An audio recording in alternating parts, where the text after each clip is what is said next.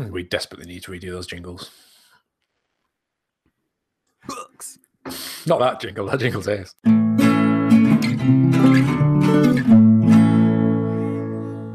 Hello and welcome. I'm Steve, And I'm Al.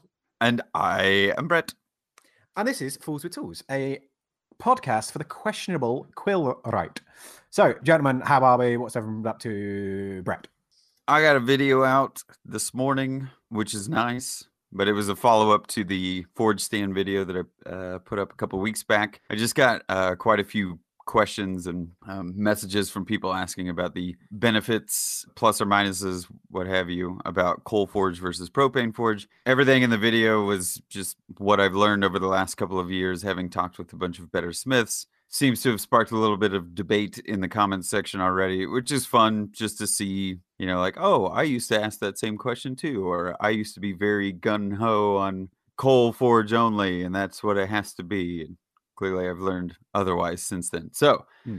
it's nice. I'll be looking forward to seeing just kind of what people get into in the comments section. I feel like I haven't had an in, an engaged video like that in a while, so Yeah. it's nice. We have a little bit of progress on the cabin property, which I'm excited about. Unfortunately, I had to take a couple steps back and request some more paperwork before I can keep moving forward. But I'm supposed to be hearing the response from this company about energy calculations, whatever, something that's not very interesting to anybody else. But once I get that piece of paperwork, I should be able to submit it and and kind of uh, it's really just a question of paying for a few of the permits and, and red tape, and I should be able to keep moving forward. So very excited for that. I've got a little bit of work to do with everybody's favorite young lad, Mike Montgomery, this week, which I'm very excited about. He actually wants to come to the Forge, and we're gonna have a day with Mike Montgomery swinging a hammer. I'm quite looking forward to it. But over the last couple of weeks, problems with that. Oh, the enthusiasm is going to be real. But I've actually been uh, helping Mike out over the last couple of weeks, which is I've been just got I've just got images of Chris picking up that fucking hot thing off the and it's sticking to his hand. yeah. there. You go. I feel like the safety talk is going to Yeah. be This is the Uh, flaw. Yeah. Yeah. Uh, but we've been working on a few things over the last couple of weeks. Mike's just needed some help because he's got a thousand things going on. So I've been spending a bit of time with Mike and helping him film and whatnot. And I'll tell you guys, as people who film and produce media, Mike got a the new Sony camera as well as a DJI yeah. gimbal, like the nice one-handed gimbal thing. Yeah. Holy shit. If if anybody listening to this wants to watch Mike's house reveal video where he announces that he bought a house. He just put it up yesterday, so a couple days when this comes out. I'm running the camera, and good golly, Miss Molly, there's these tracking shots, and I'm just dollying around the inside, and I get to kind of nerd out on how good this gimbal was and how smooth the shots were. Just like, man, I am amazing at capturing video. Uh, which really it's just having a super high quality camera and a super high quality gimbal. Aside from that, I'm working on the fossil display sculptures a bit uh, and making some progress on that. I'm not really filming any of it because it's a bit repetitive based on what I did for the first couple of videos. Got a million things going on, but all positive and and Nice. stuff to look forward to. cool. That's it. Brilliant. Uh, yeah, no, that sounds really good. And to be fair, I mean, the step up from any camera to like a any kind of big step up is so fucking mind blowing. Like going from walking around with my camera that has absolutely no stabilization whatsoever, no autofocus, um, or no continuous autofocus or anything like that, to then getting to use uh, Mike from TA Outdoors, getting to use his camera, which was, you know, that's that's still a like five year old camera that was an okay camera when he got it, not a particularly great one. And just the difference in that was like, oh shit, this is what you can do with like a little bit of money. Um, Yeah. yeah, I can imagine. I feel like it's difficult to justify going, well, that would be, you know, eight thousand dollars if if you were to get the same setup. Um, it's kind of tough to take that big of a leap, but Yeah, it's also tough to realize what the quality changes and just go, man, how how do I justify that? How do I figure Yeah. out how to make that money appear and then justify the purchase? but, uh, uh, but you you know you make pretty amazing videos in the forge there steve And Eh, given that you're working with such an old kit, um, still Yeah. constantly su- surprised on what you can do. thank you very much. Uh. Al, what about you? What have you done? Why have you got a bush on your uh, dining table? So it actually looks like a bird's nest. What is that all about? the tree on the dining table doesn't stand out to you either. yeah, well, but the tree's fine. The tree makes sense. It's the the dead bush that's there. The bush is uh, a conglomerate of materials that I have picked from the hedgerow, uh, and it's part of a costume that I'm making. Is, is the costume a nest? Are you going to- Uh, not not a nest, no. Oh, okay. It'll be done Are by you this making- Friday, so Are you cool. making a wearable manger? uh, no. Are we- just going to spend the whole It's, podcast? it's guessing what we're gonna incredibly abstract and specific. So you you either will know or you will not. Yeah. What you don't want to exposit exactly what it is to everybody? You will and- find out on Friday of this week. Amazing. Cool. Right. Uh, what, what else have you been up to then? Other than Um, well, as you can see, I've brought the Christmas tree in because Yeah. it is tomorrow, first of December, so it's time for Christmas decorations to go up. Um, hang I on, no, have it's a- not. what It's the 29th today. is it? Yeah. Yeah. So, so tomorrow it's the end of November. So I've put my Yeah. fucking Christmas decorations up. I'll put them up tonight. So fuck you. Um, yeah, I've got a living tree that lives in a pot outside. Yeah. So every year I just bring it in, um, like a naughty dog. Um, so this week, I don't know if you caught on Instagram or Facebook that um, a certain prop shop in Berlin um, has made some wonderful handmade ornaments um, Mhm. of everyone's favorite animal, the pangolin, um, to help raise awareness on the world's most trafficked animal. Um, and I helped out with just a bit of packaging for the for the ornament, uh, which is super nice, really simple box, um, but just a bit of fun with some little pangolin illustrations and stuff on the box. So if anyone's lucky enough to order them, because I think there's only 15 of each, um, Wow. limited run, you will get uh, beautiful handmade ornament and then this this little bit of fun packaging as well that it comes in. Yeah. Um. So got that got that sent out for print. Um. We also I have designed the sketches for my next build. Um. I've not actually started on building it yet, but I've done all the layout on sketches, and I wanted to plan this one out because it's something where I'm trying to use old scrap wood from the table. Yeah. So I can't buy anything. So it's, there's lots of calculations, just making sure I've got the right hmm dimensions and stuff like that. And it's it's to fit something of a certain size, so I can't wing it. so there's quite a bit of planning going into that one. Um, and again, as of tomorrow, aka the first of December, or by the time this comes out, depending on how good Brett is, Brett is at getting it out, um, from Tuesday, I will be doing a little kind of advent calendar fun competition thing on my Instagram account. nice. So every day there's going to be a little um, illustration, and it's going to be just a little bit of fun um, every day of, through Dec- of December through to Christmas. Nice. Um, so I've planned all that out, and I'm just going to start that, and then that's going to start rolling from the first of December. Mm. Um, and that is pretty much me. cool. I am intrigued. Yeah, I'm Just a I'm bit of fun. forward to. But Well, yeah, Fun- ever fun, since fun is fun. you know when Tim did the initial uh, lockdown throwdown Yes. challenge, and I was drawing a bit, it was I, I really do genuinely miss just drawing and doodling and sketching. Um, I would love to make proper, I don't know, schedule out some time if, Mm, yeah. if you're going to be asking for sketches. I miss doing it. And Steve, that comment you made, I don't know, a few weeks back or a couple months back, you were like, you used to do drawings of all your builds and everything. I'm like, I did. And god damn it, why am I not doing that anymore? I feel So- like everything is just so like, okay, now I start Yeah, this yeah. and I don't even Yeah. think about it. So I, and then and then it's December. Um, Yeah. but this this isn't yeah this is not a competition in that sense. It's not for like I mean other people can join in if they want. Um, but Yeah. this is this is me putting like a little quiz up every day.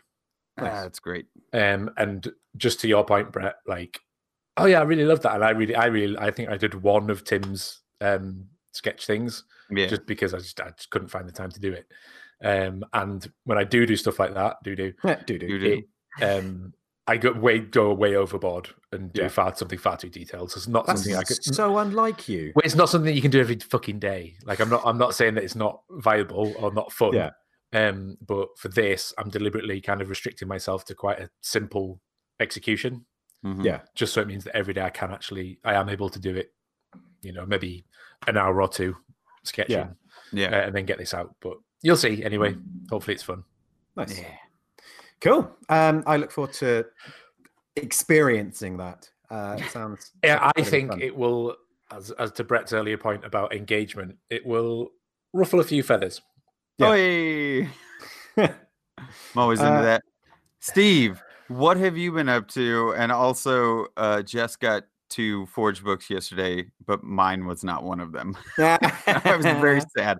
I had to look through them, and I was very happy, but I'm still waiting on mine. So where's Yeah. my book? uh, pass. Uh, Al, Al's done all of the shipping out. Um, Uh, fair enough. yeah, no, we we've we've just been fucking busy to be honest. Um, we've had a hell of a lot of work on, and it's just been a case of cracking on with all that. Um, nothing particularly exciting. Uh, I've again, my my personal life has been fucking thrown up in turmoil again, but it's uh, seems to be an ongoing theme at the moment. Um, but outside of that, like it, it, really has just been work, work, work, work. Um, so yeah, there's there's nothing really exciting to give updates about. There's the video that I'm working on that I it it's supposed Can to be you a not 10 talk about it? uh no because it, it's for the client it's for a client it's not Oh, we're not putting it out on our our channel Mm. we're we're doing it for the client um Fair. and their kind of um thing was they want a 10 minute video and i had f- uh, six hours of footage Oh my God. um and there's like probably about an hour's worth of footage that i was like okay i'm happy to get rid of that and then all of the rest of it was like oh but this looks really nice and Oh, but man. without this bit you it doesn't explain that bit and yeah so it's it's been fucking horrible trying to get rid of all of that Okay. um, and uh, yeah, I was supposed to finish it off uh, this weekend, but with everything that's happened, I've I've been a little distracted, so I've not actually managed to get it done.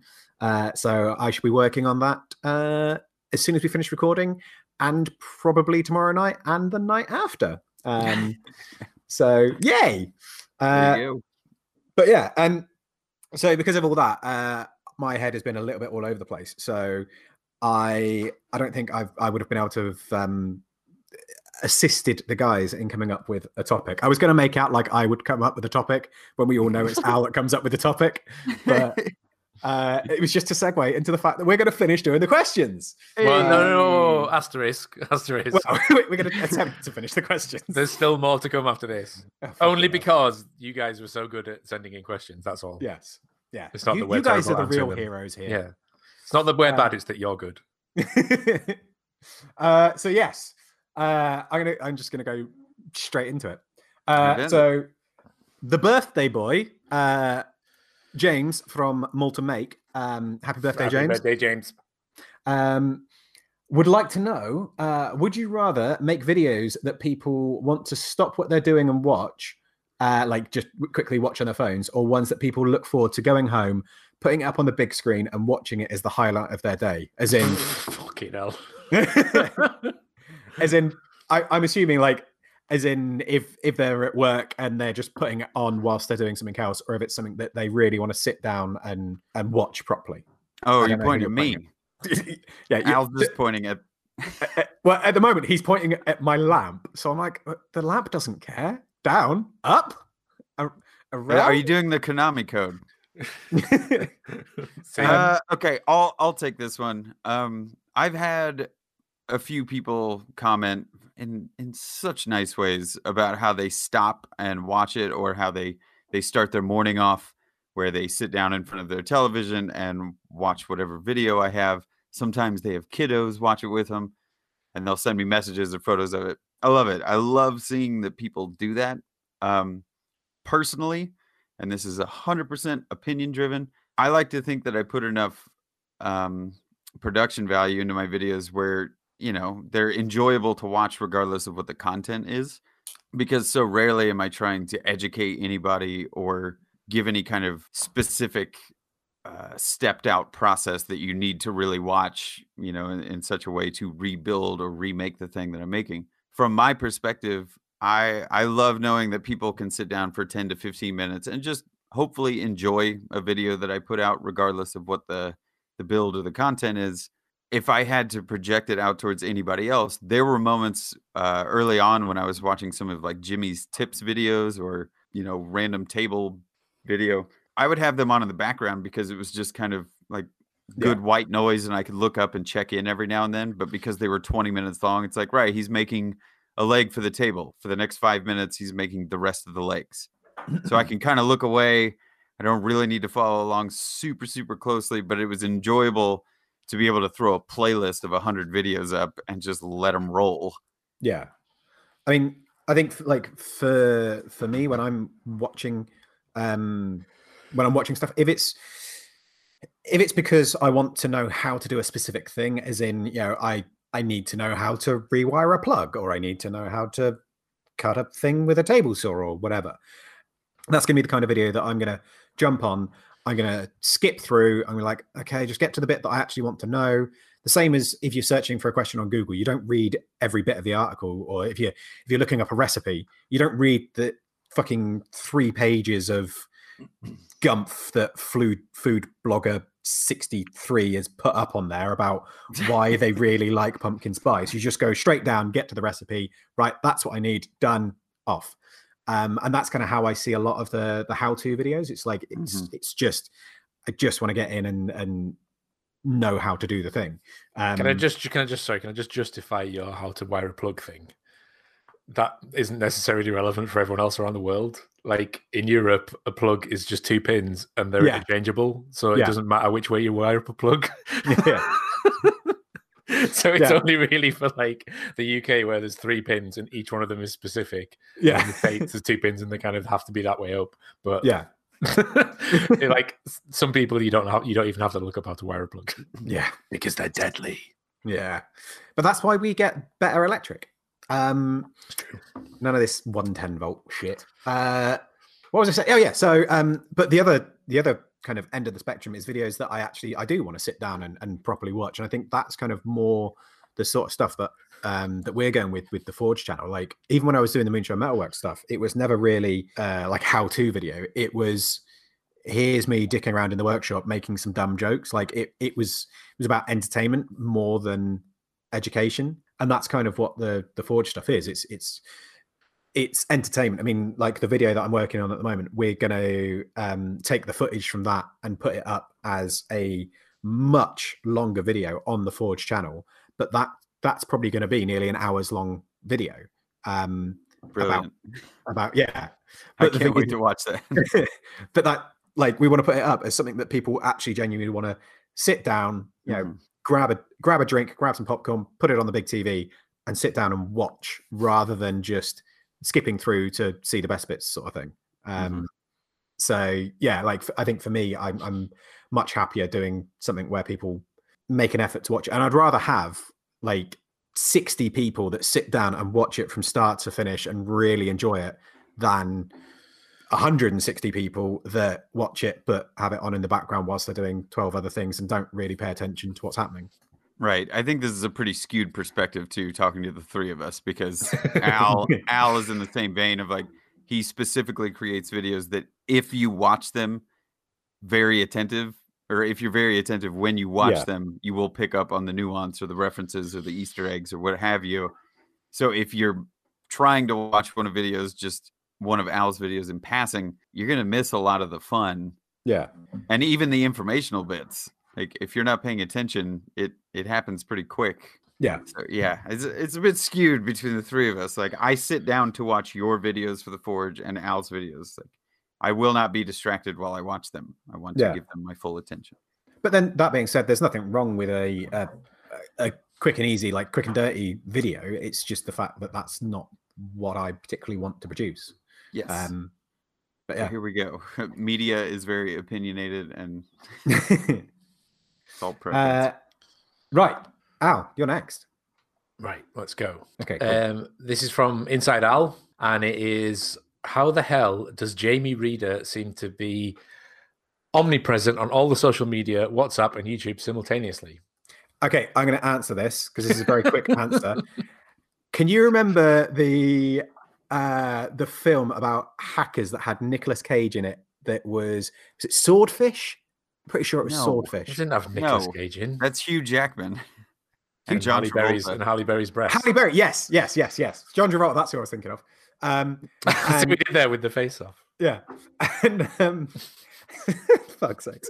And there's that scene where they sit down and there's someone sat at a computer that's got like 15 monitors on it and they're all different sizes. Yep. That that's Jamie's office in his Uh-huh. house. That's what it looks like. That's why he's omnipresent because he has all of them open at all times. Um, he's almost as bad as uh, Andy Pugh, but not quite. Andy Pugh is still still beats him most of the time.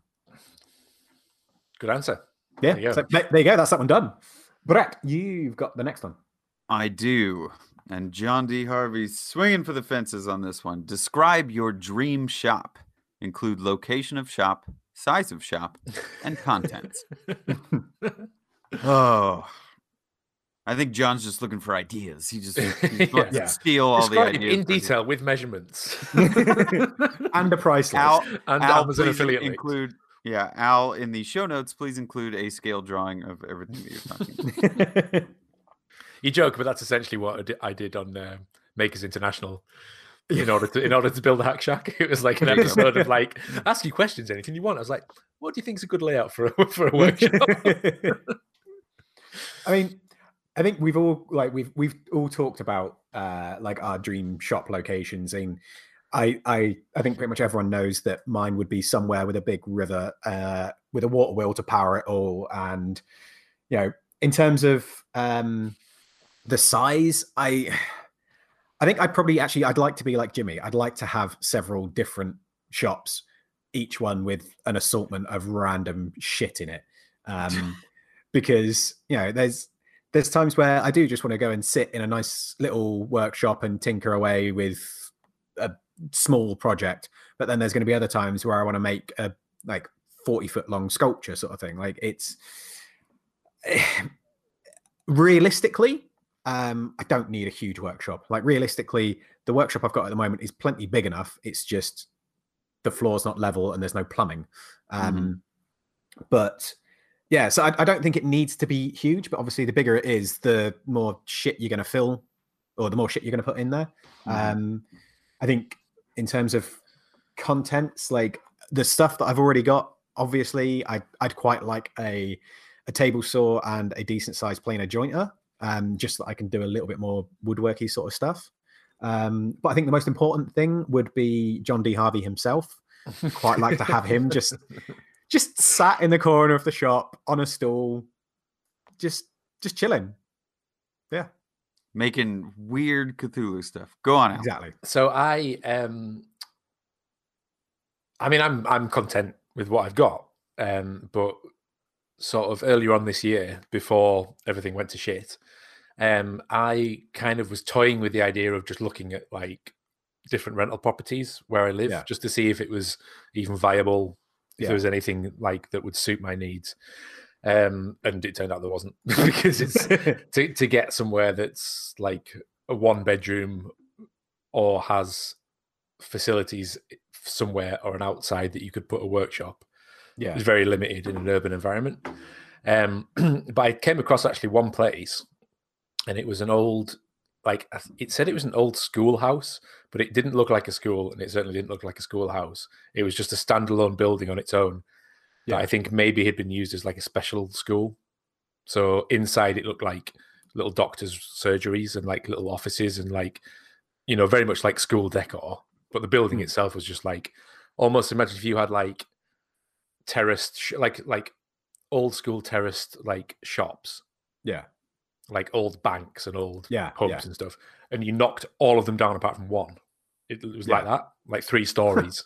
it was really cool. Yeah, yeah, Um, and it had a load of like outhouses, yeah, and it had like a little tarmacked area to park park vehicles on. Obviously, it was the car park for whoever worked there, so it had its own Yeah. car park. It had all these little sheds and outhouses stuff, and then it was kind of backed onto a metal fabrication place, Hmm. And it was in the middle of nowhere. It was on like a street, like in in like a sort of semi industrial area. yeah. And I was like, this is fucking perfect. Like you could live here because it was residential. Yeah. It had all the amenities. It had workshops. It had space. You wouldn't be upsetting anyone because, like, I can't, I can't really fire up the forge without upsetting my neighbors. Right. um, and so the you know, and I can't work past 10 or 11 o'clock at night, which is normally when I'd be like in my prime working time Mhm. because again, I can't I can't use any loud tools or anything. Yeah. So this this was fantastic, and like it wasn't it wasn't necessarily that the space was good or it had this tools or it had this layout or anything. It was just away from people. So I wasn't because like even Steve, like even as remote as the Forge is, you had Yeah. trouble with like you're not allowed to make noise. Yeah. Um, you know, I literally live in a row of fucking domiciles. Like I can't make any Yeah. noise. So I'd love to have a place where I'm not I'm not worrying about affecting other people. So Yeah. location wise for me, that would be perfect. Yeah. And then space wise, like your to your point, Steve, this had like multiple units. So it was Yeah. like, oh well, I can just stay in that bit because it's small and I'm not worried about heating the whole. You know, you talk about Jimmy's place, and I just think about Brett shivering in the corner in this massive, like, huge industrial warehouse that you can't heat Yeah. and just has holes everywhere. And you're like, okay, I'll I'll I'll, I'll- I'll just go and stand by the forge for all Yeah. day. Um, so I mean, size isn't you- necessarily, you know, it, it- it's not something that I think. Oh, I really want this huge warehouse-like workshop. Yeah. Like, not yeah. really. I'd I'd rather, rather, goldfish it and just have something that suits the needs of what I want. Yeah. Right. I mean, I can attest to that, Al. Just if I'm thinking about logistics, I, I'm sure some of this, you know, the whole dream shop idea is like, oh, you have, you know, money's not part of it, or you don't really have to think about uh, the nuanced factors of having a giant workshop. But the amount of times that it was just, you know, you got to walk 50 feet to the back of the shop just to get the Yeah. thing that you're looking yeah, for. yeah. Wow, that's so far away. Like there were nice moments of going, wow, we wouldn't be able to build 16 of these tables if we didn't have a big enough workshop for it. Yeah. yeah, yeah. Um, so there are aspects of it that make a lot of sense, but I think it all just has to do with the, um, you know, your efficiency and how you optimize the space. I have been kind of surprised by my tiny, tiny little workshop. You know, 120 square feet is not big by any means Yeah. and I'm making that thing work for me because it's what I can do right now. Now, in the future, you know, Ben's building a property and we're going to be putting like a 40 by 60 workshop on it. Mike has ideas to get a more permanent building on his property as well. Um, honestly, you know, think of Jimmy's machine shop. Like you guys have Yeah. have both been there.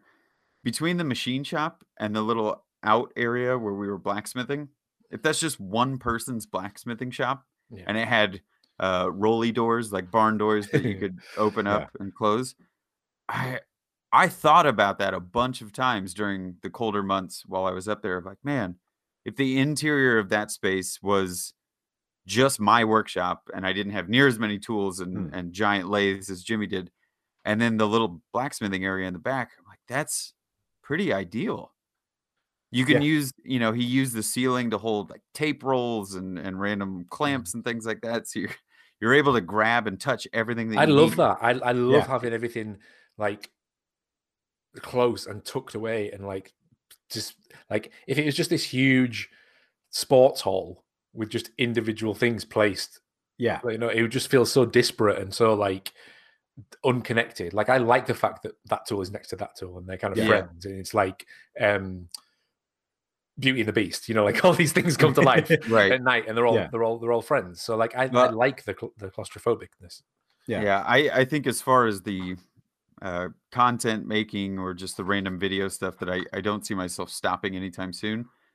I love the idea of being able to build a few different like vignettes, if you will, or kind of backdrops that I can because my brain works in such a way where it's like this is the metalworking area so like Yeah, yeah. it's themed metalworking Yeah. area you know everything about it says this is where you work on metal um you know i obviously love the slatted kind of ship's interior that i've done for the last couple of shop spaces but i have enough nerdy stuff little trinkets and and whatnots that i'd love to have a space for or like this is my kind of clean crafty nerdy area where all my little zelda figures sit Yeah. and, and whatnot and I can't do that right now. So I'd love to have a shop space that I can kind of quarter things off as well. Like I Yeah. don't need a big shop space, but I would love to have enough wall space to be able to create create my own little individual areas. Right now, it's all in one.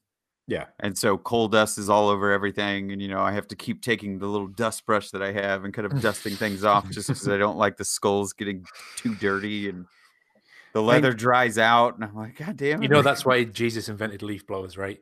Yeah. You can just it's like getting all painless out of the bag, you know. Yeah, I mean, like, because for me, I think I've I've said about it before. Like, I around here, there's loads of old farms that are in various states of disrepair, and that's exactly what I want. Just a, a, a small house, and then a shitload of outbuildings that I can, you know, you you can turn one into a, a metalworking area, and one into a woodworking area, and one into a pottery or whatever.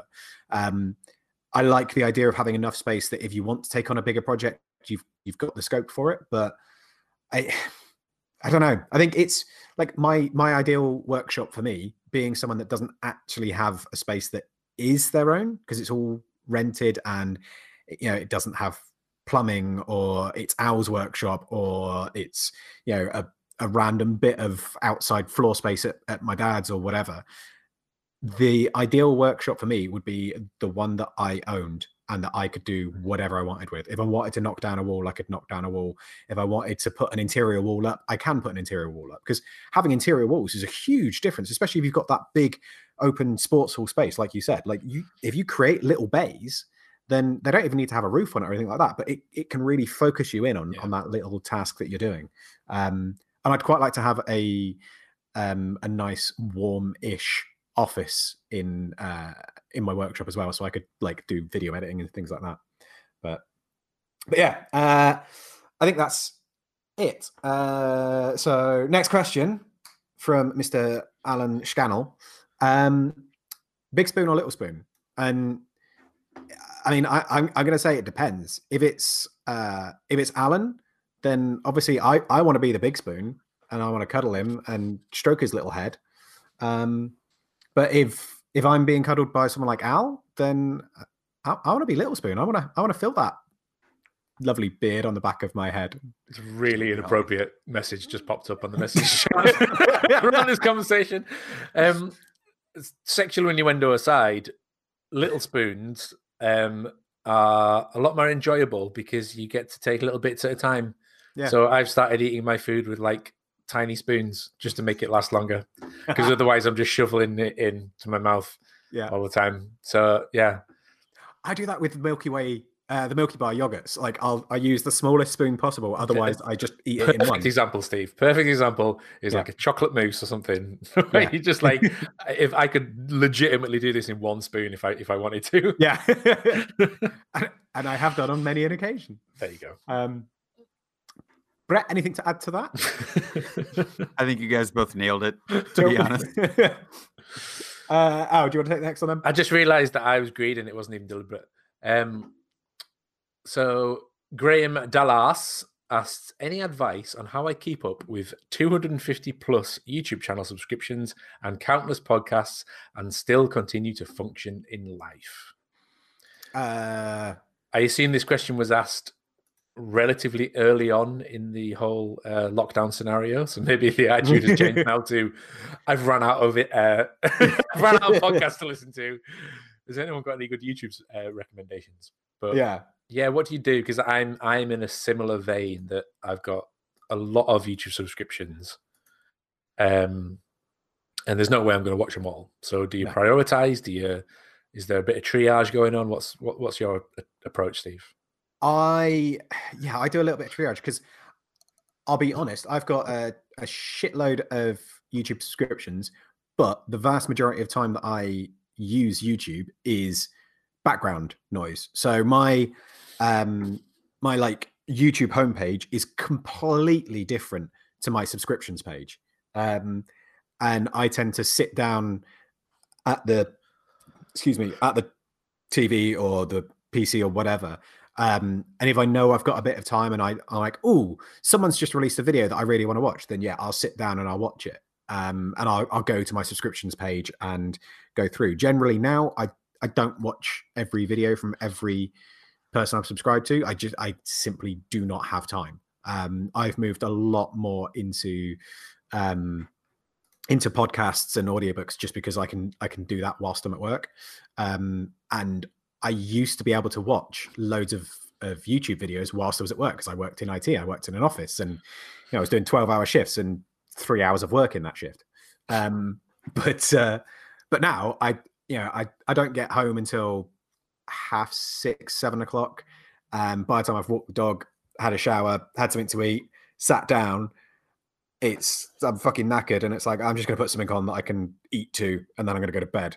Um, so yeah, I really don't watch that much. Um, about the only thing that I have started doing like as a regular thing is watching Laura's um premieres when she puts them out on a Sunday. Mhm. Um, and that's mostly because of the uh, like the social interaction in the chat whilst it's going on. Um, but yeah, I, I really don't know. Like I, I just triage it. I know I spend a lot more time on like Instagram and stuff like that. So I know if I see on there that someone's putting out a, a video that I really want to check out, I'll make a point of watching that.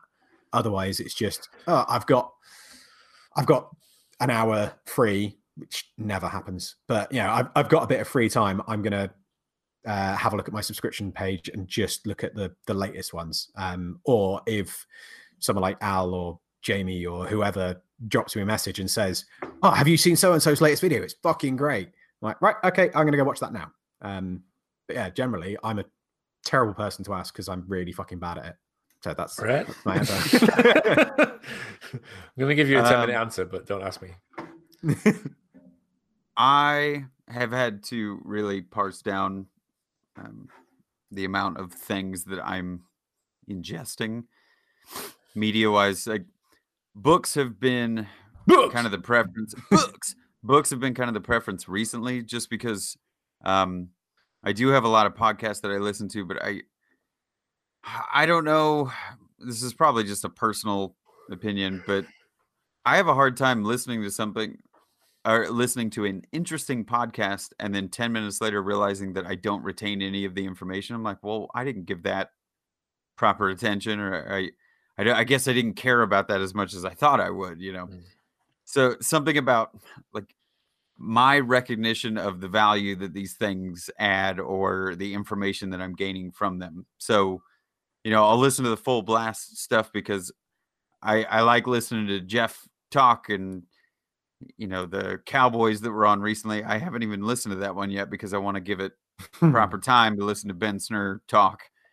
yeah. Um, but as far as some of the other ones, you know, Steve ologies, like I, I'm just stacked up on ologies stuff right now, um, because they all seem very interesting. But the last one I Yeah. listened to was hers with Bill Nye, which I was like, oh my god, Bill Nye's on the ologies podcast. This is gonna be great.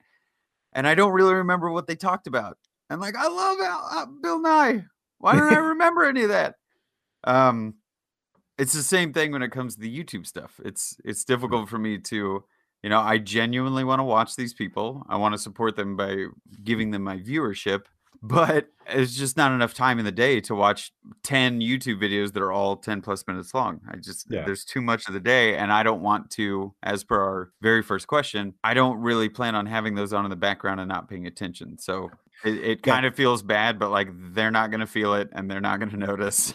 And it's I, I would okay. definitely say like if uh if you want to cut down on your podcasts, just change your podcast app because having to go through and manually resubscribe That's a loads very good people, shout. like you, you just cut them down so much. Like there's so many podcasts I don't listen to now because I just forgot that I need to resubscribe to them. Um so yeah, that's yeah, I've I've done the same with the podcast stuff. fantastic. Yeah. Al, you got anything you want to add? Yeah, it's a struggle because uh, I'm the same. I've got so many, and like I, I, I would love to sit down and watch them all, but there's not enough time in the world. Um, and there's also like there's a lot of things where I would subscribe to something because I really liked one of the things that they did, which I'm sure everyone's guilty of. And then you realize that a either the entire channel is like that, so there's no reason to watch Hmm. any more videos, or b none of the channel is like that, so you don't want to watch any more of the videos. So you so a healthy thing to do would probably be go through your YouTube subscription list and just have a good call. It's Yeah. kind of it's it's cathartic if nothing else. Um, but it, it's also good. Yeah, you're kind of doing them a favor. I remember John Heisz putting a video at once saying, please unsubscribe unsubscribe from my channel. And it wasn't clickbait. It was like I have this many subscribers, but I only get this many views. So so it just yeah. means that some of you aren't watching. So I, I, don't want you subscribed because it's of no value to me. Um, yeah. in, in, his typical grumpy manner. Um, so yeah, do yourself a favor, like Steve said, either slice your pod, podcast list in half by just choosing one app, or um, just have a good call because chances are there'll be stuff that you, you're maybe not into anymore, or you're only into for a bit, or you found a better channel. So just go through and have a bit of uh, a spring clean because it, it yeah it, it, it helps remove some of the stress. Yeah, that's a good shout. Uh, right, Brett, your question is next. Although do I, I might James again. Yeah, I might actually tack on my question to it as well because they are quite intertwined. There was there were some crossovers. Yeah, crossovers. Cross, yes, croissant. It's like a butter filled question crossover. All right. Well, Ooh. I love how this is written from. I hope this is directly from the doctor and not somebody. One of Nope, there is no, it. there is no ad libbing or um, verbatim. This is all verbatim. Okay, so as certain skills become more popular, do you think the spread of technique that are unsafe or maybe inefficient is an issue or thought of in another way? How important do you, do you think learning some basics from someone with a lot of experience is a good way to kickstart learning a new skill? So I don't I don't understand the first half of that because it's just confusing. So I just quickly want to go in um, and add on to uh, that because John's question is: Can you provide in, uh, some advice, insight on how you go, how you go about learning new maker crafts or skills? So that's why I kind of said that they were intertwined. Right. right. Um, I think that the first part is saying: Is it a good idea that like lots of people are getting into blacksmithing because it's not safe? Well, I think it's it's not and just have... that. It's it's more okay uh, from the way that I am reading the question. Is it's more a case of explain yourself, James. the way that I'm reading it is like blacksmithing is a perfect example. There are so many people out there that are like, ah, I've got my first yeah. forge. I'm going to make an axe. And it's like, uh, may- maybe start a little smaller. Or Who the hell I, would do something like that? Yeah. Or I'm, I'm going to start making chef's knives. Like I had a guy um, that wanted to come, he wanted to rent my workshop like two weeks after I'd set it up. He wanted to rent my workshop to make uh, high end chef's knives to sell, having never done anything with any kind of metalwork. And it was like, you no, no, no, no. You you you go away and you learn this. I mean, like for me, I I constantly preach about learning the basics first. Like that uh the axe that I did the other day, like that's my fourth axe. Um, but I've been blacksmithing for five years. Like and I fucking love making axes and I really want to make more, but I wanted to put the time in learning the basics. That's why my fourth axe looks as good as it does. Like, don't get wrong, there are fucking hundred things wrong with it, but if I'd have just gone straight in and not spent fucking hours and weeks and months doing bottle openers and nails and skewers and all of those other boring things, like my fourth axe would have looked just as shit as the first axe that I made. Mm-hmm.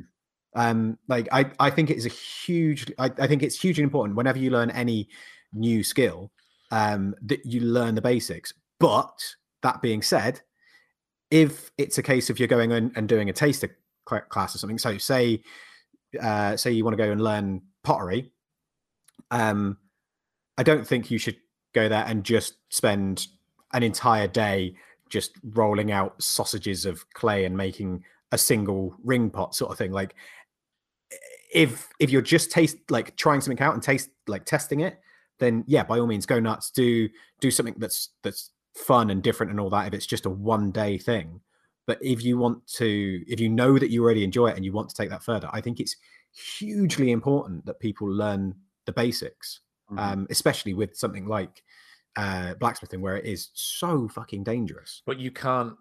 Yeah, but I think dangerous could be taken literally and figuratively. So yeah. blacksmithing is dangerous in that you can burn yourself, blow things up, kill things. Yeah, it's Yeah. it's it's literally dangerous, but it's also like figuratively dangerous to the industry and to the craft and to the art Yeah. and to the other things you're doing. Because I I liken it to like everyone's got a fucking camera in their pockets now, so everyone's a fucking photographer all of a sudden. Yeah. It's like, no, you're not. You've got no concept of, you know, color theory or composition or layout or focus or depth of field or anything like that. Yeah. Never mind getting into the actual technicalities of understanding photography, just the, the art form. but you can take a picture. So, so all of a sudden, everything's a picture. Every, everything's a photograph. Everyone, everyone, everyone's a graphic designer. Everyone's on Fiverr. Ev you know, everyone can knock out a hammer and charge 350 quid for it. Like it's just, it is dangerous in the, the figurative sense for everyone involved because it devalues everything. So then everyone's expectations are lowered. Yeah. It's like, well, well, I saw I saw this person do that. Why can't you do that? Yeah. Uh, because I've got ten years of experience and I've got hundred grand's worth of specialist machinery. And yeah. you know, oh well, you could just do that uh, any Yeah. any any old way. You could just drop Yeah. forge it. Yeah, well, you could. You get it made in China, but Yeah. it's so like it's massively dangerous for all parties involved. Apart from what you're saying, Steve, which is the entire opposite of that, where it's really healthy to get a basic understanding of everything. Yeah. Like I have a basic understanding of of, of, of smithing because that's hmm. what I want. I want. Yeah. to be able to go. Oh, you know what? I'm in the middle of a project and I need a curved. I need a, just a bent bit of metal. Yeah. So, and the easiest way to do it is to heat it up and, and knock it square. Yeah. You know, I'm under no illusion that I'm going to be knocking out a, a, a, a premium chef's knife in the next Yeah. half hour. Yeah. Because that's not my time frame or my skill set. So, I I definitely think it's both sides of the argument. Yeah, Right. yeah. I, I really like the way that you put that, and especially the the thing that instantly came to my mind when you were talking about that was when we went to the Yandel show uh, a couple of years back, and there was some guys, some older gents that were sat there, and they were selling off their marquetry stuff, um, where you like cut out bits of um, veneer, uh, uh, wood veneer, and make stuff out of it. Oh, is this at Yandles? Yeah, Yeah, yeah. and um and they were selling the the finished product for less Oh, it's ridiculous. price. It was. I was. I was. I was offended for Yeah. how, how cheap that stuff was. yeah and they're selling it for less than the cost of the materials and that, that's great you know they they just want to get their stuff out there and they're just doing it for a bit of fun and everything else but then if you get someone that's actually trying to do that for a living Mm. like all of a sudden it like you say it completely devalues their work i mean I think. In fact, I think it was. I think it was the opposite, Steve. I think they were doing that because they wanted people to take it up because it's a, because it's a lost art, Mm. and and I think they were genuinely like a bunch of old guys who were like, I want the next generation of marketeers, or whatever the um, collective noun is, because th- that, they just wanted to share that passion, and that's why they were giving away their beautiful works of art for a quid. Yeah, yeah. It's just it, it's mad, but um, but because you get a lot of the same with uh, like the wood turners, and obviously we get a lot of it with uh, with blacksmiths where people are doing it as a hobby and then selling something that's not necessarily up to the the highest of standards, but they're selling it super cheap because they're they're not including their time. They just want to cover the cost of materials Mhm. but that then makes the step from a an amateur's uh, piece of work to a professional's piece of work that much bigger, which means we have to spend that much more time explaining why we have to charge that much. Right. I, I think the only thing I will add to this is um, my understanding, whether it's my own experience or stuff that I've noticed about other folks, is generationally everything gets a bit quicker, right?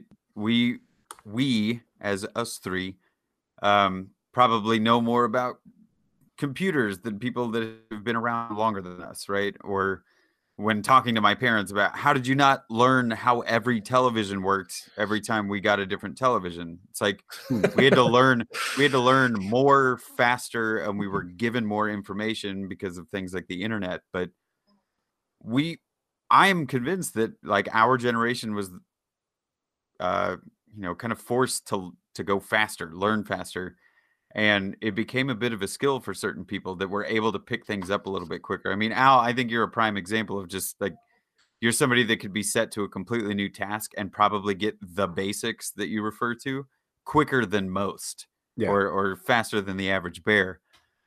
Um, so I have to be mindful of that idea with with people that I discuss things with. Um, in terms of going, oh well, you have to do that for five years before you can get there. That's not true. There's it is very very difficult to put a gauge of time that is necessary for someone to reach whatever that uh, obscure goal that you're putting out. Like you need a blacksmith for five years before you can make a knife. I think maybe an old way of looking at things because it was like, well, yeah, you'd spend those five years just filing and lugging coal for your master smith that you're working for. Nowadays, that's not how it is. And as much as I appreciate Steve and Joe and Al kind of razzing me with being like, you need to make 100 good nails before you do anything else. I'm not going to do that but I've made quite a few nails as warm ups and things because I recognize the value in it. I I have a hard time talking to people when it comes to smithing specifically, where it's like, oh, you've only been doing this for six months, but you've made 30 hammers and you consider yourself a hammer maker now. Like it's tough for me to have a conversation like that because I don't want to judge their skill level based on their time. Because mm. some people are good at learning quickly and making good shit but nine times out of ten that's not how it works like you kind of yeah. need to put the time and the effort in so i have this constant battle with where do you where do you pick and choose your fight to say like you should learn the basics or holy shit you're really good there are you know enigma level violinist people that come out and they're six years old and they can play you know amazing yeah. pieces of music and you're like well they haven't been doing this for 20 years yeah, but that's few and far between. I don't know. Yeah, and I, I think it's it is a uh, it's not necessarily an easy answer. I mean, like I say, I I am very much a proponent of um, you need to learn the basics. That's not necessarily you need to spend five years making nails.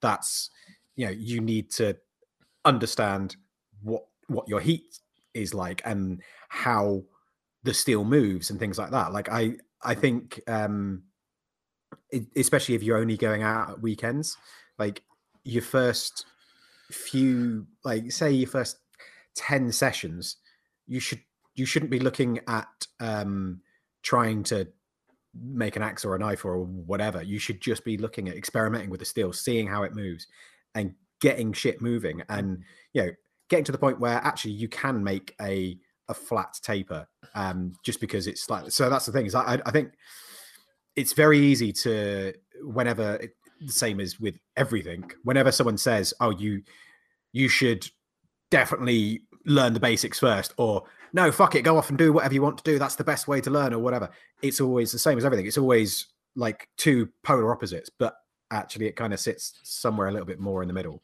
Um yeah. I think the the, the idea that in al's office world with the designer stuff like Al, how many times have you seen, you know, a mm. CV or anywhere that's hiring that's like you need six years work experience, but yeah. you know well and good that the the 18 year old that's coming out of high school who's an amazing graphic designer has probably got that all figured out. So like there are worlds that I've looked at that I'm like, that person's better than me, and they've been doing this for six months. It's just yeah. how it is. Yeah.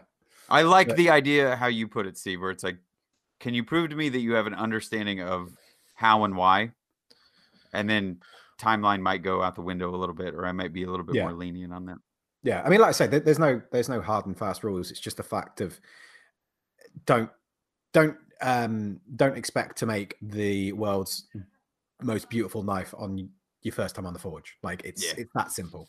Um, that being said, uh, in answer to John's question of like insight on how you go about learning a new craft or skill, try it. Take take a class. Go out, get, if you can take classes, go out and take classes on it. If you can't take classes, figure out the most basic project and do that. Do it a couple times, and then keep keep coming up with projects that improve new skills. I mean, it's it's one of those things that I think gets talked about a lot in the maker community. Of you know, if you if you want to learn something, there's you you can only learn so much from watching a video or reading a book or anything else. Sometimes you just need to go out there and and experiment and play around.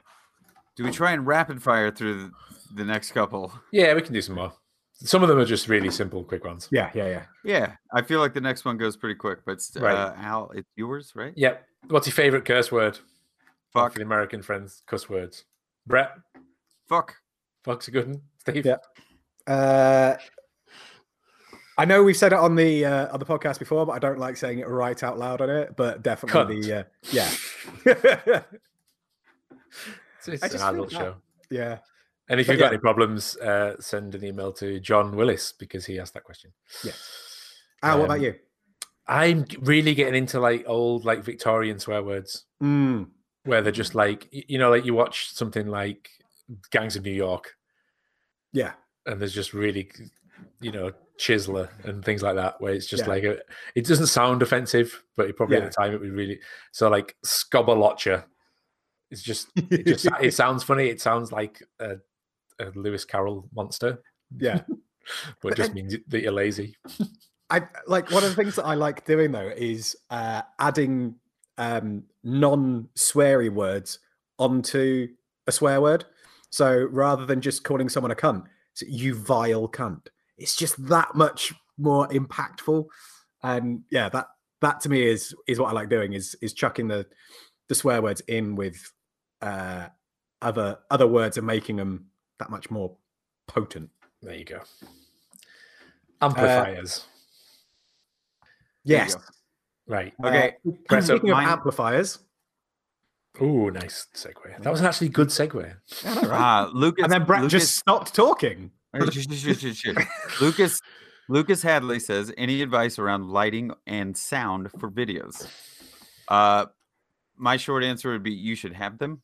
Yeah, My short answer is clad everything in OSB for the sound. and for the lighting. Really, Do you get that nice sort of orangey kind of 70s tint to everything. hue to everything? Yeah. Yeah. Um, yeah. If you can paint your walls white, because that genuinely helps a lot. Uh, in terms of sound, um, don't rely on your onboard mic. Um, it, it's the same as anything. It if you want better sound and better lighting, you have to spend money. There are ways of doing it cheaper, but you know, and when I say spend money, I don't necessarily mean, mean go out and spend two hundred pounds on a set of really expensive, you know, correct color LED lights. It could literally just be a shitty old lamp with one of those IKEA paper globe shades just to Mhm. diffuse it a bit. Like, Mhm. yeah, it, it's it. That's a whole fucking series of, of videos and topics. Like, it's a Which really hard. professionals one. can do a lot better job than we can. But Yeah, exactly. There, But there I've- are a lot of good videos on that. I've I've got a couple of real key things which I've picked up in my short time making very poor quality amateur videos. Sound wise, yes, to Steve's point, get a mic if you can, you know, Yeah. get a shotgun mic if you can, point the microphone at the thing that you want to record. So it's not just recording ambient noise all the time. But one of the biggest things is in editing, and it's just about sound levels Yeah, just address your sound levels. Like you can see the waveform, you can see the audio waveform in your editing software. You need to try and get the whole thing at the same level. Otherwise, you've got audio where it's like this podcast where one person is really loud and one person is not as loud and it's really annoying to listen to. So you just need to, if you've got tools, turn the sound of the tools down. If you're talking, turn that volume up because people want to listen to what you're talking Yeah. about. People don't watch vi- YouTube videos to listen to the sound of tools, yeah, especially not if they're sped up or it's a montage or they're Yeah. sporadic. Like if it's ambient and it's nice and it's background music, like something from the Forge, yeah, that can be really nice. But yeah. make and- sure that the levels are even throughout the whole thing. Otherwise, you've got really obnoxious like drops and increases in sound. Yeah, and and two quick things with that, like as well. If if you're going to put music in, then account for that in it as well. make so make sure, same volume, yeah. So yeah, not- yeah, Oh, drop your tools really loud, yeah. Yeah. Because yeah, because so many comments on YouTube videos about music. Yeah, It's not necessarily that the music is shit or wank or not to your taste. Oh, I don't like that kind of music. It's that it's really fucking loud, and I've got to either mute it or turn it off. yeah. That's Um, that's audio. Lighting. and- uh, just on, sorry, one Steve. quick one on, on the audio. Sorry, and if you if you're doing audio, then don't just. Sometimes it's better to continue the audio on after the video has finished, or start the audio a little bit for uh, beforehand, and and crossfade it over. J cuts now and L cuts. Yeah, Steve's yeah, like fancy. you don't need to just go everything stops at this point you can fade things in and out and, and that does make a big difference that does help. Yeah. Lighting wise, and this is fundamental, the amount of light you have, and Brett, you're an exception, massively, massively increases the quality of your video. Yeah. So if you're shooting in a low light environment, not only does your camera try to compensate with masses of ISO and just fills the whole picture with noise and makes it look really shit and low quality, it may, depending on your camera, also massively increase the shutter speed. So your camera exposes each frame. So forget frame rate, your shutter speed will be massively increased. And it just means that the whole image is blurry and motion is blurry and it looks horrendous. So if you can get as much light in as possible, especially indoors, it's going to make everything look amazing. It's going to make your colors look better. It's going to make your footage look crisper and sharper, your resolution better. It's going to reduce noise. So even before you've started, even before you've used it, so you can use a really shitty old camera, but it looked great if you've got loads of light. yeah and one like just to continue on that point um for the forge videos the the way that i go about it i set the shutter speed to 150th of a second and the frame rate is at 24 um, frames per second and that works perfectly and then the iso adjusts. The so the iso adjusts automatically. Um, what i would say is if you then want to do a really cheap simple easy upgrade to uh, how you're shooting get a variable nd filter. Um, you don't need to get a really expensive one. You can spend like 30 quid and get a decent one and it's fucking brilliant just don't do what i did with this last video and forget to um, manually set the iso because otherwise you end up with a really really high iso iso really grainy footage um it's a really nice like level like light quality but everything just looks really grainy and shit um and that's that's not fun to deal with afterwards. And just before Brett goes in, one last thing: if you can't get good lighting, an alternative to that is a faster lens. So just a lens with a bigger aperture. So the f number on a lens, the lower that is, the more light it lets in. So the better the picture quality and the brighter the image. So you don't have to worry about all the things we just talked about. But Yeah. le- then you're starting to spend money. Yeah. Right. Um, I just wanted to inject the lighting situation. Everything that I've done in the new workshop is uh, my lights are the Ryobi temperature controlled lights. So there's two different kinds of shop lights, at least offered by Ryobi. There's one that's just two or three different levels of the white light that comes out of the thing. The ones that I have are they would be like 40 quid 50 quid. Um, so they're a little bit more expensive, but they have a temperature control on them, right? So they go from full white to full orange. And I just get to play with them to figure out what mood I'm trying to set. But as far as having production level lighting in the shop, I do not have it, but I really like how things are turning out considering how little I've spent on putting a couple of lights up.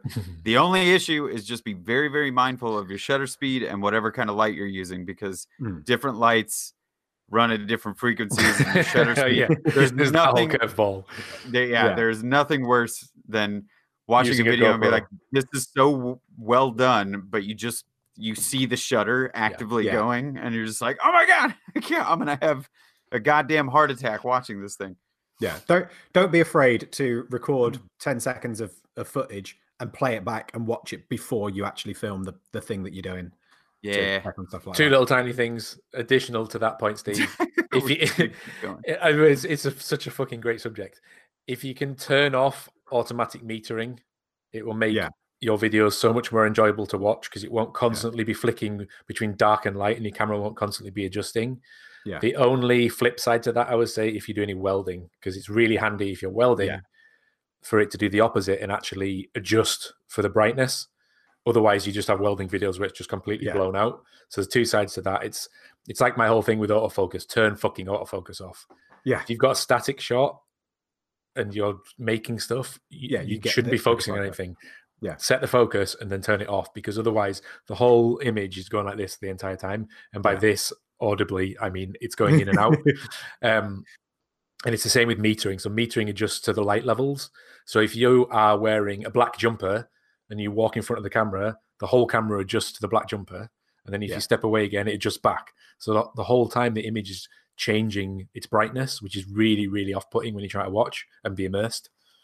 Yeah, I mean the the one thing I will say with that is, uh, other than welding, um, I can't do it on my camera. It doesn't have that functionality, Ah. um, so I'm stuck with that. But it works really nicely when you bring a really hot piece of steel. Yes. Like you've got a nice shot, you bring a hot piece of steel in, and then it, it darkens down, and then Yeah. gradually fades back. Because it's That- almost that it's really almost doing it as part of the shot. Like it's almost Yeah. doing it as if it is warming up, which is really Yeah. nice. It fits with the theme. Yeah, I mean that, that's the thing is if you've got technical problems with um with your setup, try and use them to your advantage. Try and make Yeah. them work for for you. Um, do you guys want to do one more quick round? Yes. Cool. Uh, right, Red Smith. Uh, now that you've now that you have time to think about it, I'll ask again. favorite word and least favorite word, and why? Ooh. Ooh, I've got a collective group of words that I'm starting to really fucking hate. Is one of them awesome? Yes. It's, it's so it's not necessarily that I don't blame the words, I blame Yeah. the usage of the words, and it's just the collective group of superlatives. Yeah. Because there's so much fucking hyperbole in the world these days. And I appreciate that in itself that was a contradictory um a hypocr- hypocritical term. It it really devalues the nature of language when people start to use overuse superlatives and and everything is amazing and everything is the best and everything is fantastic. And even in the context of what we've just been talking about so every question that Yeah. we've been asking people learning new skills and it's like oh my god that's amazing. It's like it's not is it? Yeah. and the problem with yeah you can be supportive and you can show people that you're excited and encourage them by something that they're doing. But if you if you tell people that, that what they're doing is beautiful all the time. Oh Yeah. kids are beautiful. First of all stop judging children on what they fucking look like. But second of all like it doesn't help. It's not your husband is not the most beautiful person in the world. You know whole rant. it's it's it's dangerous because it devalues everything. It's like if it's if you put everything in bold nothing is in bold. Yeah. if you turn the volume up on everything you can't hear anything. Yeah. so please reduce like the the the expression of emotion to things that warrant it and deserve it Hmm. because it, Yeah. it, it it's almost the opposite of the effect that you're trying to achieve if you're trying to encourage someone and be positive if everything you say is wonderful and amazing and positive and, and to this to the nth degree amazing it isn't Yeah. because you said that about that the breakfast you had yesterday was the be- best breakfast ever so how is the breakfast today the Yeah. breakfast unless every day your breakfast keeps getting better Yeah. it fucking isn't is it Yeah. so I mean- stop it I like I I'm so guilty of overusing certain words. Um but I I fucking love language. I think it's such a, a See, that's fine. powerful. that is a that is a, tool. that is a But- that is not hyperbole because you do No, no, I know that you yeah. do yeah. But I um my, my my problem with it is I um I, I love writing things down because I can stop, I can reread it, I can think about things, I can go, that word's not quite right. Let me think about it. Oh, I want to use that word. Mhm. Um, whereas when I'm talking, I my mouth tends to go well, my brain tends to go faster than my mouth can anyway. Um, and I I have a bit of a an occasional stutter, uh, and I I pause halfway through a, a word or a sentence um, to kind of basically because my my mouth or brain needs to buffer sort of thing. Um, and so, which is why I fucking hate getting interrupted. It's one of my real pet peeves. Um, but I mean it's not all I don't know what you mean. Fuck you both.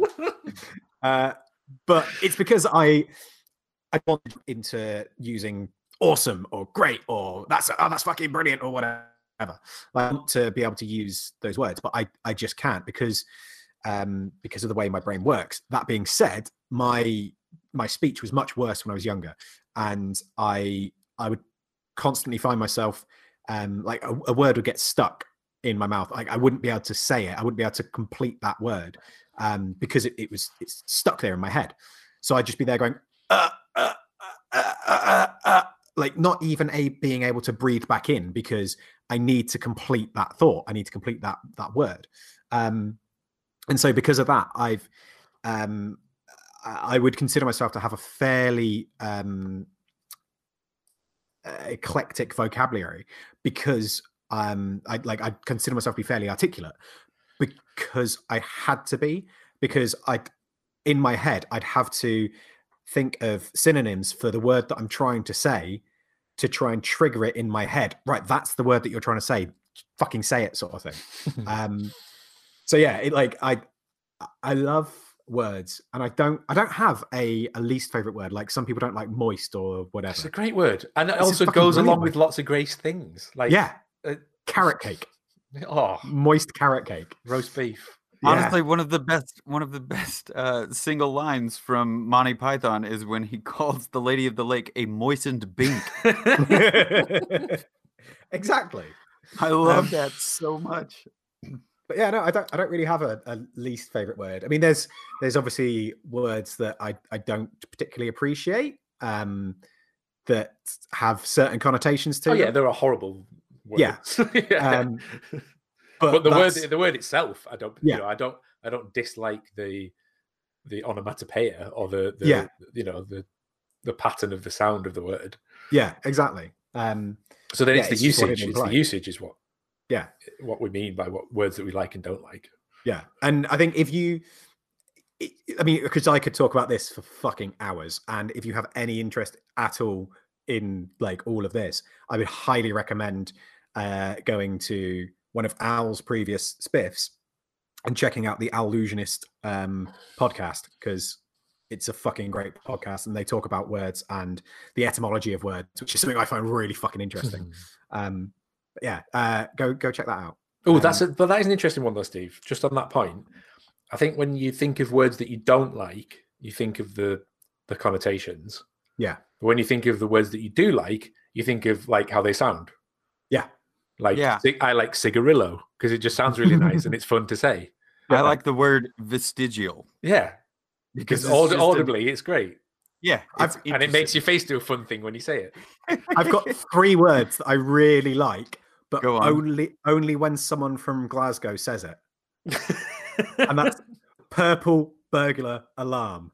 If you try and get a Scotsman to say, it or particularly a Glaswegian to say that, it's fucking hilarious because they can't. And there is videos on YouTube. Just search purple burglar alarm. It's fucking hilarious. There you go. For the sake of Red asking this question, I will admit that my fondness of the word or term serenity has grown over years. Yeah. But it's also a pretty I- word. Yeah, Mm, yeah. but just like fin- or typographically, Mm. uh, when you look at it on a page, it's got a really it's got a really nice series of letters that just kind of string together depending on how they're written. Like, oh, it's very Well, no, that's word. it's weird that you say that because subconsciously I was thinking about how the word looked as well when we were just talking about words. exactly. So that must be a design thing because I'm thinking of the, the shape of the letter forms. Yeah. So like loads of Z's and E's together. I'd be like, well, that's really boring because it's just really linear and you Hmm. know it doesn't. It's not going to sound nice or look nice. Yeah, Yeah. I think it's the visual balance that happens if you capitalize the S and then go all the way to the end of the word and you have TY. It visually visually offsets the weight of a capital S. So something about that is very serene. Huh? uh, cool. Right, next one then. Um, Uh, Graham Dallas, what is your single best skill, not necessarily maker related, and what are your best worst traits or habits? I think we've already done something similar on the previous round, so maybe what is your best best and worst trait or habit? I don't know. I'm gonna I'm gonna do a callback to what Al said earlier. You can't tell me to uh, half-ass anything. If if somebody's gonna ask for a a doodle, you know, drawing of the day during Inktober, I I can't give you something I've done in 10 minutes. Yeah. It's just not how my brain works. So this is a this is a hilariously cliche or bullshit way of answering this question. It's like going in for a job interview and you're like, "What's your what's your worst trait?" And you're like, "I, work, too hard." Yeah. But So- it It it is genuinely. I'm. I'm not trying to justify by Yeah, saying no. I work too hard. it is it is legitimately a bother. Um, more often than it's not, where I have a hard time just doing the quick and dirty way of anything. Just like do it. It just needs to get done. I get in my own way so often just because I cannot let go of things. I make them too precious. I I have too hard of a time just uh finding the forward momentum and riding that rather than taking 15 steps back. Call this answer an example. I'm trying to work on my my speech and my and just the way I express ideas. I'm trying to be more concise with those and I very consistently have a, a roundabout way of doing or saying or answering things and I'm trying to make that be tighter, Yeah. more concise. I think probably my this is a fucking awful question for me because I my worst trait is if you ask me a question about myself, I just go and I don't I don't like talking. I've never picked me, up on that. Never picked up on that once, Steve. Not once. but I uh, yeah I, I don't like I'm quite happy to talk about facts and like stuff like that, but I don't I don't tend to talk about um stuff that's going on with me. Um, but I think the uh, the thing that I would probably say is both a good and a bad thing is I have a habit of being quite blunt, and I think because sometimes it's it's a needed thing, and I'm quite happy to say, no, you're being a dickhead, and this is why for these reasons. But that's that can be a really good thing, um, and it can be sometimes needed, but sometimes it's uh, uh, it's just being a dick, and it's not necessarily a good thing to do. Um, so yeah, that's kind of my answer to that. Mine's similar vein, and it's kind of like Brett's, but it's the opposite. I don't know, but it doesn't matter because it was Brett's was opposite anyway. Um, but it's like stubbornness. Yeah. So like I'll keep doing something till I till I get there and brute force it and achieve it, Mhm. whether I know how to do it or not. But that's also really fucking annoying. yeah, yeah, it is. So there you go. But oh, cool. Uh, right, last one then. Is that read by me? Yeah. Yes. Why? Why? Why is this the last? one? These were random. It was all random, as was the allocation. I I hate James now. Happy birthday, James. You're the worst. Here's James's 15th question that he's asked. You've just farted on a really important video conference call. They definitely noticed. They've all stopped talking and they know you don't have a dog. Based on the items in front of you now, how do you proceed? I hate Uh, you, James. You're the worst. I- I literally have a dog in front of me right now. So you quickly you, you just quickly search for like a YouTube video um, that has funny sounds and audio in it, and play that and pretend that you don't know that they can hear it, yeah. and you Or just and you just like go along like pretending to nod into their conversation, and then you go oh oh oh whoops, and then you Sorry. yeah. or you just go, oh, sorry, that was my chair. Or you go, I'm a fucking human and we all fart every day, all day, including you. So stop pretending that you don't fart. So what? You hate Yeah. Me. Because you know what sp- farts are? Farts are spiffing.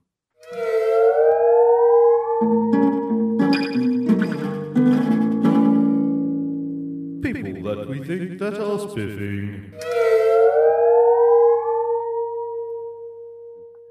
In which case, Al, what's the order? Boss. Boss. Uh, that means Brett is first. You're such a, such an asshole. Oh, you're just the worst. Uh, okay. You know what? Screw off. Um, I got a YouTube suggestion a couple of, I don't know, maybe a month ago, and it is a blacksmithing channel, but it is very atypical, and I still, I still can't quite figure out if the person shown as the smith in these videos is actually the person running the channel, and hopefully is benefiting from the hundreds of thousands of views that he's getting. But the channel itself is called Amazing KK Daily, which just sounds like a clickbait nonsensical title. Al, we hate the word amazing. But I've actually been quite enjoying it because it's a guy, I believe, over in Thailand, and he's a smith. Just scrap heap of a workshop with an anvil that looks like it may have been an old drive shaft for something that he's now like mushroomed out the top on. Here's this really janky looking power hammer. And oh my gosh, like some of the stuff that he makes, I, I'm genuinely just watching this channel with seeing what somebody can do with very very minimal tools but a good amount of knowledge i don't know enough about it and they don't really inject enough of the personality of the guy to know if he's the one running it but it's a super super interesting channel Nice. Yeah Uh, what was the channel called again? S- Amazing. KK amazing Makes. amazing kk daily Cool. Um, yeah it's all right yeah. it's all right Let's check it out. Uh, Al, you're next. Yes, You, you said Um, boss, but I think you mean, meant bass. yeah, boss. I was doing it in Dutch accent. Ah, I see. Obviously. Um, because it's a Dutch name. This channel is very fun. It's on Instagram and it is called Dubanchi or Dubanci. I'm not, not sure if the C is an S or a G. I'm, I'm, I think Dubanchi because they're from the Czech Yeah. Republic. Um, D U B A N C I. And it the whole Instagram feed is this person just making little characters out of acorns. That's it. and it's fucking Amazing. amazing. The amount of personality and character. I mean, it's all about the the as we've mentioned earlier, the the the, the lighting and the composition and the photography, um, and the propping and the setup and stuff. But basically, it's an entire world, like an imaginary little forest world where yeah. everyone is just a little acorn person, and there's like Amazing. there's little different different characters. There's like, you know, obviously like a mum acorn and a dad acorn and like a little kid acorn, and they go on adventures and use the props of the forest, and it's just charming and wonderful and escapist, and I love it. Nice. Sounds very cool. It's delightful. Yes, it's a good word. Um, that means it's me. Uh, I am going to go for a collective um, spiff. Uh, I am just going to spiff the Forces Tools Facebook group, basically, uh, because there are a bunch of people in there who have been extremely helpful over the last uh, few weeks, um, and also just everything that's going on with the treasure trade and that as well. It's um, yeah, it's just a fucking delight to see. It's it's really helped keep me um keep me on top of things recently. So yeah, all of you in the group, go you, have a pat on the back. Well done. Can I do? Can I Um, do an unspiff? Ye- of course you can. Um, things on Facebook that are, are not 3D. Just stop it. It's not. a 3D, Oh, it's not a 3D photograph. That's not what Yeah. 3D means. I Stop it. Yeah, it's it's it's the fucking worst. Um, cool. Uh, any other business? Uh, go and buy an amazing handmade limited edition bespoke pangolin ornament to help save the pangolins because they're the best animal ever. And, No and where, hyperbole. and where could one do that? Uh, you go to Berlin Prop Shop Instagram account, and I believe the directions are to then send an email to the appropriate email address. Cool. Yes. Uh, yeah. Go check out Kara's account, and all the details are in the post with the pangolins in. And it, which also, just as a side note, fucking beautiful uh, photos there. Like that set dressing was chef's kiss. There you go. Um, cool. Uh, there's nothing else from me. There's nothing from Brett. So if you want to find us, you can find us in all the usual social media places. You can find me at Moonshine Metalworks or on YouTube at The Forge. Uh, you can find Brett at Skull and Spade 13, and you can find Al at Al's Hack Shack. How's Hack shack?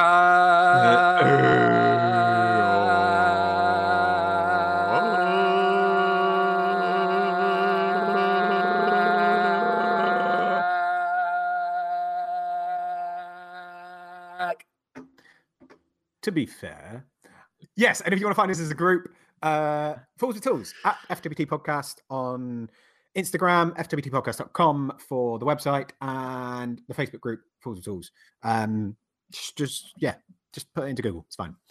Uh, I think that's it. So, without further ado, we will see you all uh, next week for another exciting, fun-filled show. We love you. Bye. Bye. Bye.